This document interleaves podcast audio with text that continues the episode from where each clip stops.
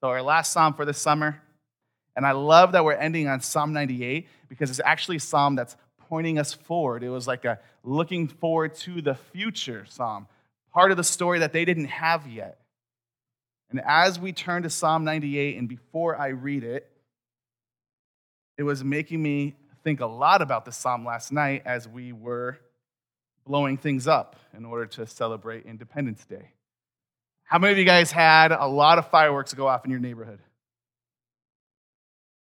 Yeah? It was crazy in our neighborhood. It's never been like that before. Like a lot of the public displays of fireworks were canceled because of the coronavirus, because of how dry and hot it is in Phoenix. And so a lot of those shows were shut down. Our neighborhood put on their own show. It was insane. Like there was a grand finale at the end. Like, where do people get those like cannons that shoot off fireworks? I don't know. Probably not supposed to have them, maybe, I don't know. But it, it was pretty wild. It was, it was a spectacle. It was fun to see. It was celebratory. And it was reminding me, like, oh, yeah, this is a celebration. And the reason it's a celebration was because on July 4th of 1776, yeah, it's been a long time since I've been to school, 1776, in Philadelphia when they went out and they read this Declaration of Independence. They did it to a band and a bunch of loud banging, clanging noises to kind of celebrate. Hey, we, we're our own nation now. We're independent. We're free. It reminds me also, we, we talked recently about Juneteenth, which just happened, and how in Galveston, Texas, when they finally found out these people who have been enslaved that, hey, actually, legally, technically, they've supposed to have been free for over two years. Like, one, I, I think on one hand, that probably would have been like a crushing blow to be like, man, I've been living as a slave for two and a half years and I shouldn't have been. But also, can you imagine the celebration that would have come with that too? The party that would have happened? And in both of those instances, it was like a victory, right? It was a victory. It was, we were under the rule of somebody and now we are free. We were under the rule of some other entity, some other empire, some other nation, whatever it might be, and now we're liberated. And so it's like a victory celebration. It's a, a victory song, if you will. Have you guys ever celebrated a victory before? Maybe it was like a you won at a game, your team won a game, or you scored a goal. Like kids, who, who's played sports in here? All right, when you when you do something good in your sports game activity, whatever it might be, what usually happens from the people on the sidelines who are watching you? They cheer, right? Yeah, they start clapping, they cheer, they're excited for you. What happens when your team wins? Yeah, they cheer, your team celebrates. It's a victory, right? Has anybody ever had another moment like that, maybe outside sports, where like you had a victory in life and you were so excited and you celebrated a little bit. Maybe you did a little happy dance. Who's got their own happy dance that you don't want anyone to know about? Yeah. You're going to show us right now? Okay. I have a happy dance. I'm not going to let you see it. Uh, maybe, maybe there's certain times where you do want to just break out in song, but it's a little weird and you're like, I don't know, my, I don't hit the right notes, so you don't do it. But you have that thing like welling up in and you're like, there's, there's something here to celebrate. There's a victory. Psalm 98 is a victory song. It's a celebratory victory song. And it's reminiscent of one, it's written like one that a nation would have sung after going to battle with another nation and winning the war. So they would celebrate their king, they would celebrate their army, they would celebrate the victory. And this is a victory song written about God. And so turn there with me, Psalm 98. And this is just titled a psalm. We don't know who this is written by. Many of them were written by David, but we don't know that this one was. Psalm 98 says this Sing a new song to the Lord, for he has performed wonders. His right hand and holy arm have won him victory. The Lord has made his victory known. He has revealed his righteousness in the sight of the nations. He has remembered his love and faithfulness to the house of Israel. All the ends of the earth have seen our God's victory. Let the whole earth shout to the Lord. Be jubilant, shout for joy, and sing. Sing to the Lord with the lyre. That's not a, someone who tells lies, kids. L Y R E. It's kind of like a guitar type of instrument. Sing to the Lord with the lyre, with the lyre and melodious song, with trumpets and the blast of the ram's horn. Shout triumphantly in the presence of the Lord our King. Let the sea and all that fills it, the world and those who live in it, resound. Let the rivers clap their hands. Let the mountains shout together for joy before the Lord. For he is coming to judge the earth. He will judge the world righteously and the peoples fairly. This is God's word. Father, we pray that you would open up your word to us, open up our hearts and our minds and our ears to receive your word. God, may we be transformed by it.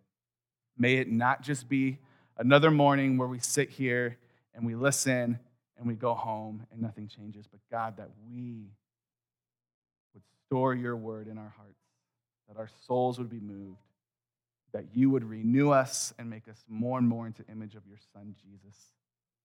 Fill us more and more with your Holy Spirit. May this be more and more for your glory, Father. In Jesus' name, amen. All right, so Psalm 98. What were some of the fun things you guys heard in that? Bless you. Kids, especially, I'd love to hear from you, but adults, grown ups, you're welcome to answer too. What are some of the, the things you heard in that that just sounded like fun or sounded weird even? What popped out? What stood out to you?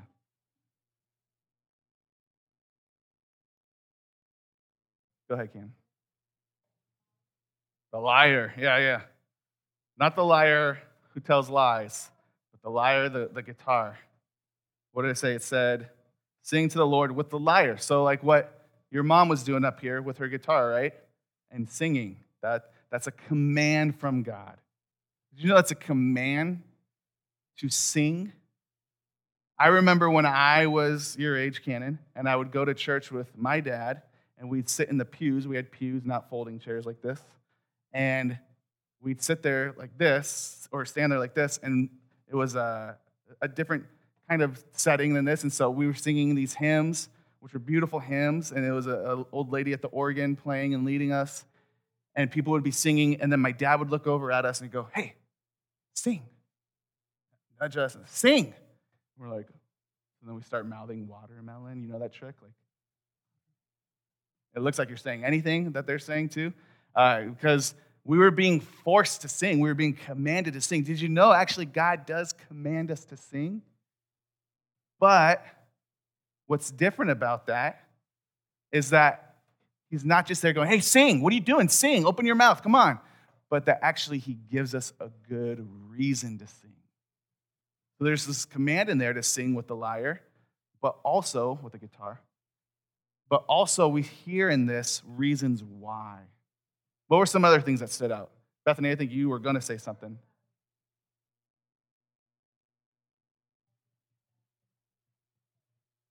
Yeah, which verse? The Lord has made his victory known, or, or your translation might say his salvation. He has revealed his righteousness in the sight of nations. This is why you sing. This is why you sing. God has the victory, salvation has come, the enemy has been defeated.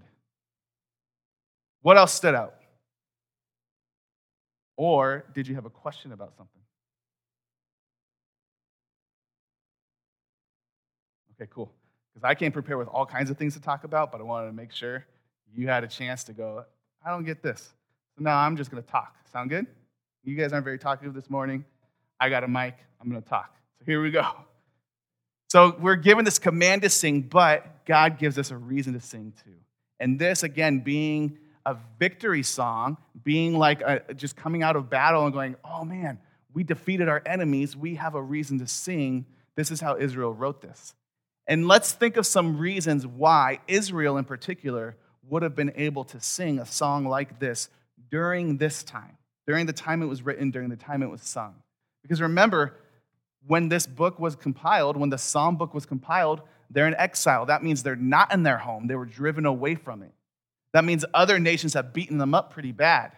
That means they can't go to the temple and worship God and sing there. So, in a sense, they're quarantined from Jerusalem, right? Uh, away from it. They're sent away. That's what exile was. So, why would they sing a victory song? But if we remember the history of God's people, the history of Israel, if we remember through the story, there would have been victories that happened. David, who wrote many of the Psalms, we don't know if he wrote this one, would have had victories for all of Israel to sing about. In fact, that would happen often. David would come back from a war, he'd defeat an enemy, and people would start singing songs to David. They would start singing songs about their king. In fact, that's one of the things that made Saul, the king before him, very angry because they would say, Saul killed his hundreds, but David's killed his thousands. Like they're saying David's a mightier upcoming king than King Saul. And he gets super jealous about that.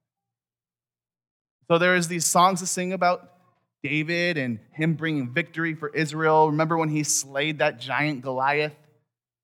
And they're going, David goes, This is God. Like, I didn't do this, but God will protect me when I go into this battle. And so he knew, that's why he penned many of these Psalms. He knew that victory belonged to God. Or when Israel was led across the Red Sea out of Egypt, their exodus from Egypt, and they see that God miraculously parts the water and they go across safely. And then when their enemy, Egypt, who's following after them, chasing them, hunting them down, they get swallowed up in the water. What do they do? They start singing a song right on the other side of the sea. They start singing a song because God just gave them victory over their enemies. There were times when they crossed and they were on the other side and they were waiting to get into the promised land, and these other nations came and attacked them. And God miraculously took this scraggly band of people who used to be slaves, they're peasants, they weren't a trained army, and he, he allowed them to have victory over armies that were much bigger than them, outnumbered them greatly. So God's people would sing. God's given us victory. And could you imagine what kind of joy would be there then in that moment? Because it's like, man, we thought we were going to die. This was certain death. This army was coming after us. At one point, right on the other side of the sea, like they're, they're facing, before the Red Sea, they're facing a sea and they're facing the army of Egypt coming at them and they're trapped. What are they going to do? They don't do much.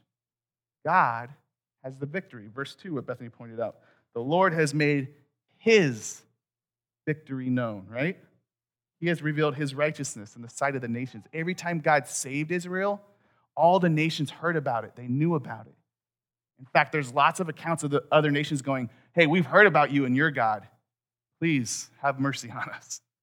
Like, we know that your God's powerful. We saw what he did to Pharaoh with all the plagues he brought in Egypt. This victory kept happening over and over again. And yet, over and over again, Israel kept finding themselves in trouble again, didn't they? Over and over again, they kept getting kicked out of their own land. Over and over again, they kept failing miserably so they could not get into the land that was promised them by God. And so they're sitting there in exile and they're singing a victory song. Yes, they could remember what's happened in the past, but what about right now? What about what's going on in the world right now? What about the junk that they're wrestling through right now? What about the oppression that they're facing right now? What about the sickness that's happening right now? How could they sing a victory song right now? Now, most experts would look at the song and they know this is not a song written about what happened with King David or with Moses or with any of the other kings of Israel or the leaders of Israel before. No, this was a song looking forward. It was like a prophetic song saying, God will bring his salvation but they're saying it as if it has already happened because God's promises are that good. And He's always held up His promises. So they know when He makes this promise, it's pretty much as good as done. So there's a celebration that God will one day come and bring His salvation to us. In fact, did you know that this psalm, Psalm 98, is what inspired a man named Isaac Watts to write the song Joy to the World? You guys know the song? Sing it at Christmas time a lot. How's it go? You want me to sing it for you? You don't want me to sing it for you. I can recite it for you. Joy to the world, the Lord. You know the rest? Come on. Yeah. I like to say has come because the original Lord is come. I'm like, what does that mean? We don't talk that way anymore. Yeah, the Lord is come. Let earth receive her what? King. Yeah, in fact, I pulled up the lyrics on my phone. Let's look at this and see how similar this is to Psalm 98. So there's four verses. Joy to the world, and this whole psalm has been telling us to sing for joy, right? Joy to the world. The Lord is come. He is here. It's like saying this like it's already happened, right? Let earth receive her king. He is the king. He is the victor. He is the ruler. He's the one in charge. He's the one who sits on the throne. Let every heart, not just Israel, every heart prepare him room. And heaven and nature sing, and heaven and nature sing, and heaven, heaven. You know, you know the rest. Told you you didn't want me to sing that. What do we hear in Psalm 98? Not just the lyre singing, that old liar, but let the sea, verse 7, let the sea and all that fills it, the world and those who live in it resound. Let the rivers clap their hands. Have you ever heard rivers clap before? You've probably heard it if it's like getting all wavy and rocky, it's macking up against the rocks. Let the mountains shout together for joy before the Lord. This is a picture of all heaven and earth resounding with joy. Isaac Watts was writing this about a coming king, a king who wasn't here when Psalm 98 was written. He took, in fact, he said at one point, taking this psalm, taking psalms that were written by David and others, and writing it on this side of Christ, on this side of knowing Jesus has come as the king, as the one sent by God to be the rescuer and the savior, allows me to find the deeper meaning in what those old writers were really trying to say. And do you remember when Jesus was marching victoriously into Jerusalem the last week of his life? He was riding on that donkey, and they were laying down palm branches for him. They were doing what, in their customs, they would have done for a king going into battle. And when, when the religious leaders were like, hey, they're, they're praising you, they're calling you their king, they're calling you their savior, tell them to stop. What does he say? He says, if they stop, the rocks will cry out in their place, right? Why? Because the rocks know who made them. Because the, the rocks, the rivers, the stars, they are far more familiar with who's really in control, with who really is the king of the universe. You and I, we fight for that place all the time, don't we? I try to be king of my own life. I try to be king of my own little universe. But these other things created by God, they know their place. So you get this picture of all of heaven and earth rejoicing the way it should be. Second verse Joy to the world, the Savior reigns. Let men their songs employ. That just means sing a song. It's old school written. It's cool. While fields and floods, rocks, hills, and plains repeat the sounding joy. Repeat the sounding joy. Repeat, repeat. You guys are going to do with me? The sounding joy. Okay. There's a fourth verse that we're familiar with. He rules the world with truth and grace and makes the nations prove the glories of his righteousness and wonders of his love and wonders of his love and wonders, wonders of. How many of you know the third verse? For some reason, this gets cut out a lot. It's not in the Frank Sinatra version that you heard sung in the department stores when you were Christmas shopping. There's a third verse. No more let sins and sorrows grow nor thorns infest the ground. He comes to make his blessings flow far as the curse is found. Far as the curse is found. Far as, far as the curse is found. Have you guys, are you familiar with that verse? Have you heard that one before? Listen, Jesus came. We sing the song at Christmas. He was born as a, as a helpless little baby to a poor family in the poorest of poor towns. Born in like the town where no one would expect anything good to come from. Had nothing his whole life. He says, Foxes have holes, birds have nests, Son of Man has no place to lay his head. He gets a group of like ragtag bunch to follow him around that nobody, nobody would expect to do anything great A bunch of sinners, a bunch of mess ups. He gets them to follow him around. He does what might seem to some as some cool little party tricks. And then he gets a bunch of leaders and authorities angry at him. And they kill him. They murder him.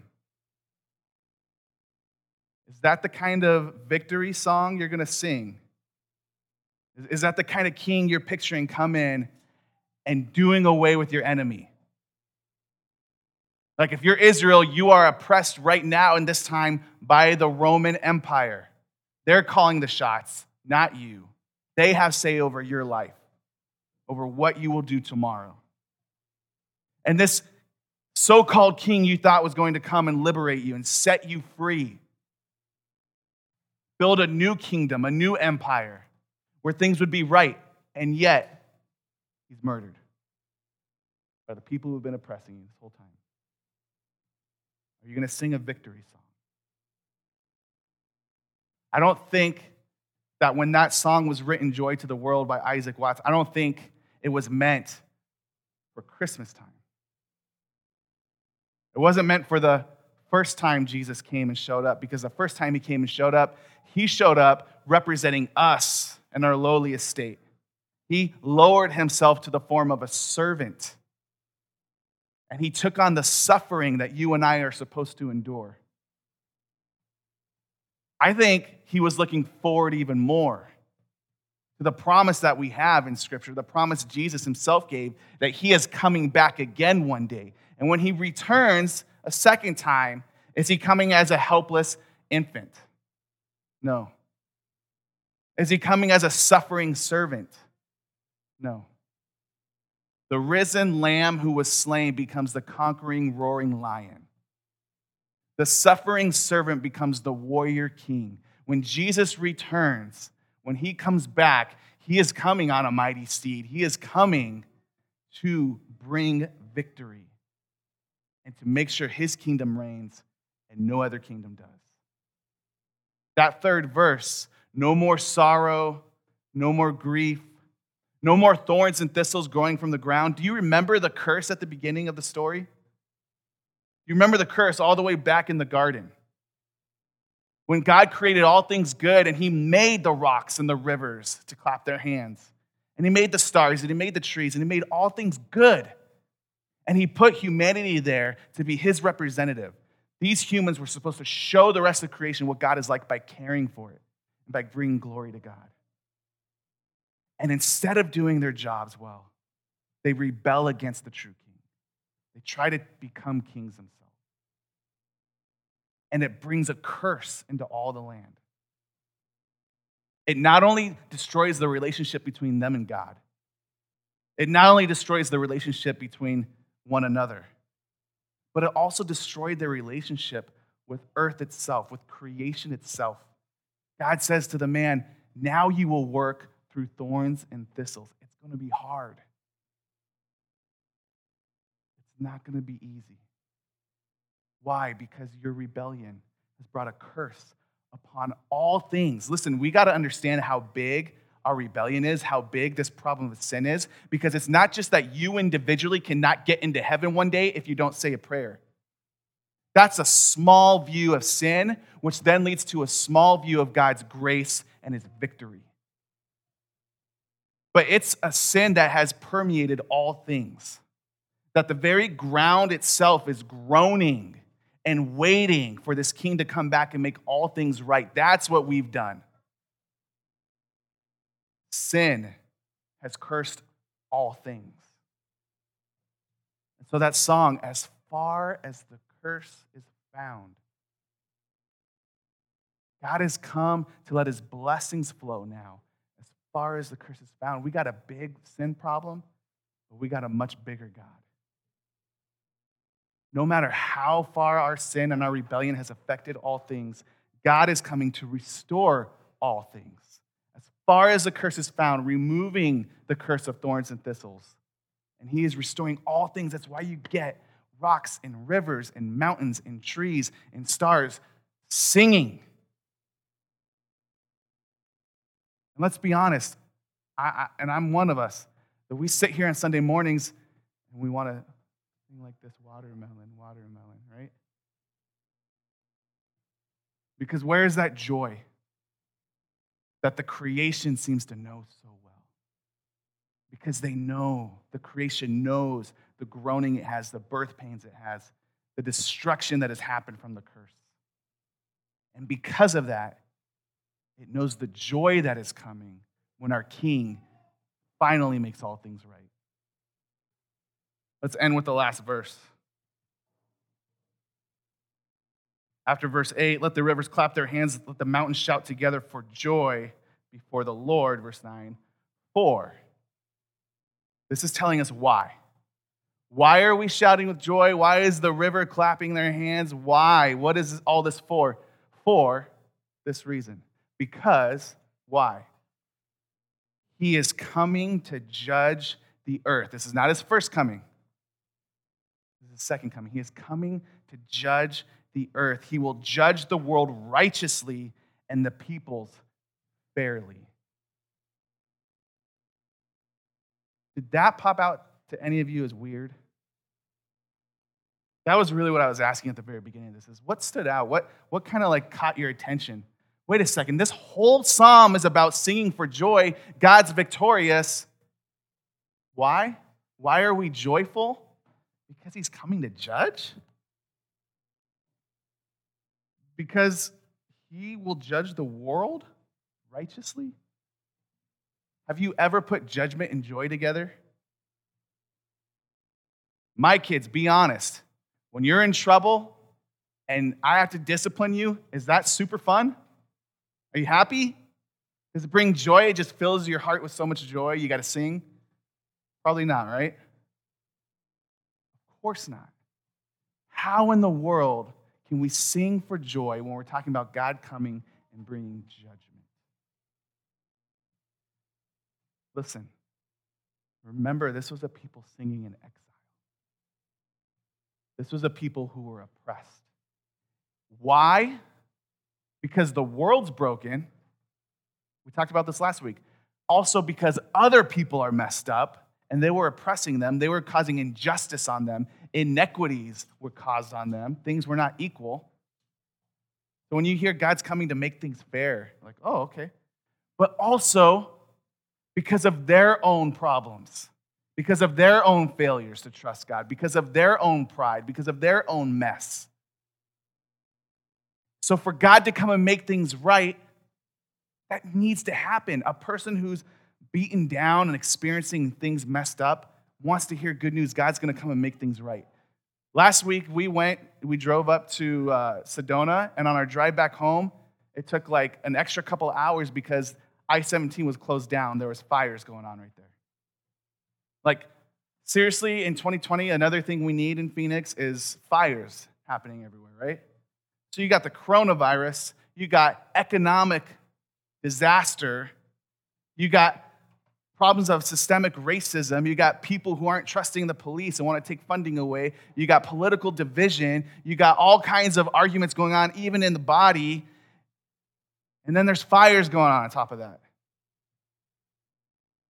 There's murderous hornets in the Pacific Northwest.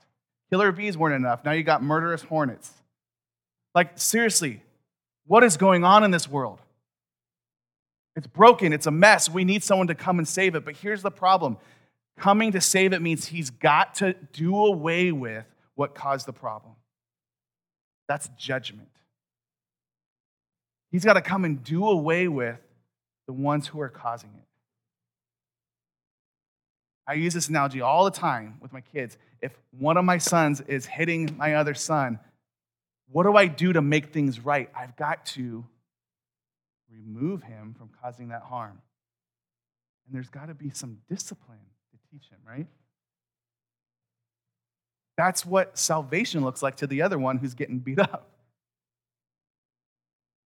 Jesus came first to bring good news hey, there is judgment coming, but you don't have to be the one judged that way. You could be judged with righteousness.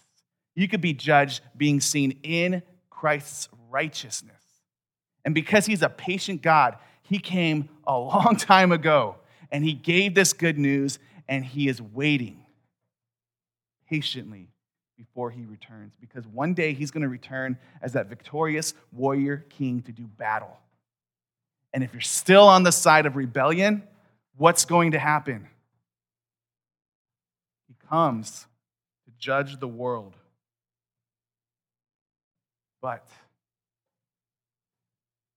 God's grace, do you know all throughout the Psalms, joy and fear are mentioned equally? If you fear this God, if you have a right view of this God being the one who's in control, he's the one who comes to judge, and you submit yourself to him as king. God's grace wraps you in his righteousness. So when he comes to judge the world righteously and the peoples fairly, you are seen in his righteousness. And the judgment then becomes your salvation. Just like Israel going across the sea, that was salvation for them and judgment for the Egyptians. It always comes hand in hand. Judgment will bring fear for many, but it will bring joy for those who are in Jesus' righteousness. So when we're sitting in times like this in 2020 where it's crazy, all kinds of weird things are going on, know that the world itself, the earth itself, the rivers and the rocks, they're crying out and groaning and waiting for Jesus to return as king too. Are we? Is that what we're longing for? Is that what we're putting our hope in? Or are we continuing to put our hope in ourselves or in other people or in other things that will fail us? Let's put our hope in Him, and then you can start to sing that good song. You can start to sing that victory song, even in advance, just like Israel did. We know because His promises are good and true that He is coming one day, and He will judge the world, and He will rule the world with righteousness, and all things will be made right. And if we're in Jesus, we get to be in this renewed world where all things are right. That's what I want for each and every single one of us. And I pray that you want that too. I pray that the Spirit would stir up that desire in your heart more and more each day that you can't help but sing when you think about it. Pray with me, and then we're going to sing again.